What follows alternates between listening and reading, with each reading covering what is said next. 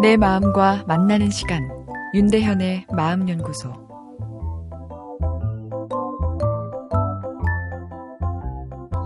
긍정심리학으로 유명한 셀리그만 박사가 이야기한 이론이죠.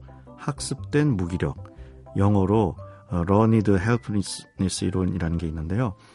어, 우울증은 어, 이 사람의 이제 인지 능력 그리고 건강한 감정 반응과 활동성에 관해서 이제 기능이 현저히 떨어지는 현상을 보이는데 그 시작점에 무기력감이 존재한다는 것이고 그 무기력감이 학습으로 얻어진 결과물이다.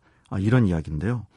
이 도망갈 수 없는 그리고 피할 수도 없는 과도한 스트레스에 노출된 개체는 그 무기력감이 학습되어 도망을 갈 수 있는 새로운 기회를 얻을 수 있는 출구가 보이는 상황에서도 무기력하게 그 스트레스에 노출된 채 자포자기 상태에 빠져버린다. 뭐 이런 것입니다. 어, 이 과거에 시행된 이 동물 실험 결과가 있는데요.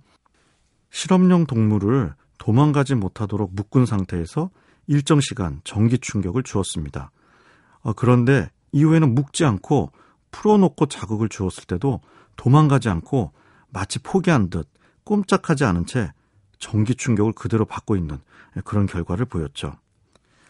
청소년기의 좌절 경험을 강하게 한 사람은 자신이 어떻게 행동해도 절망스러운 결과가 돌아오리라는 무기력감이 학습되어 삶의 의욕을 완전히 잃게 되는 경우를 보게 됩니다.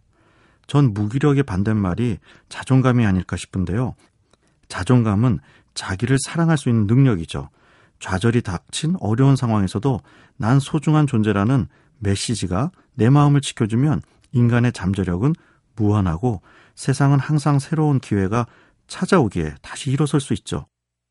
그러나 작은 위기에서도 심한 무기력감을 겪는 사람은 바로 옆에 탈출구가 있어도 그저 어두운 밤에 그냥 머무려고만 하는 거죠.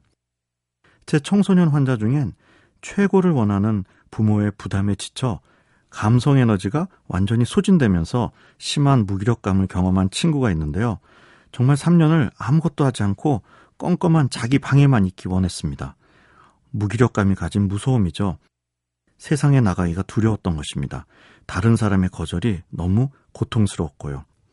자녀가 공부를 잘하게 하는 방법이 있는지는 모르겠습니다만, 그러나 부모가 자녀의 자존감, 자신을 사랑하는 능력을 키워주는 것은 가능합니다. 앞에 청소년 환자에게 제가 3년 동안 한 심리 치료는 특별한 것이 없습니다. 격려와 칭찬, 그리고 물끄러미 바라봐 주는 것이 전부였는데요.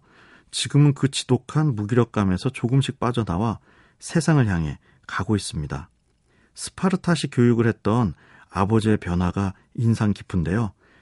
다시 대학을 다니게 된 딸에게 부담 갖지 말고 그냥 사회를 경험한다는 마음으로 즐겨라. 이렇게 하셨다네요. 윤대현의 마음연구소. 지금까지 정신건강의학과 전문의 윤대현이었습니다.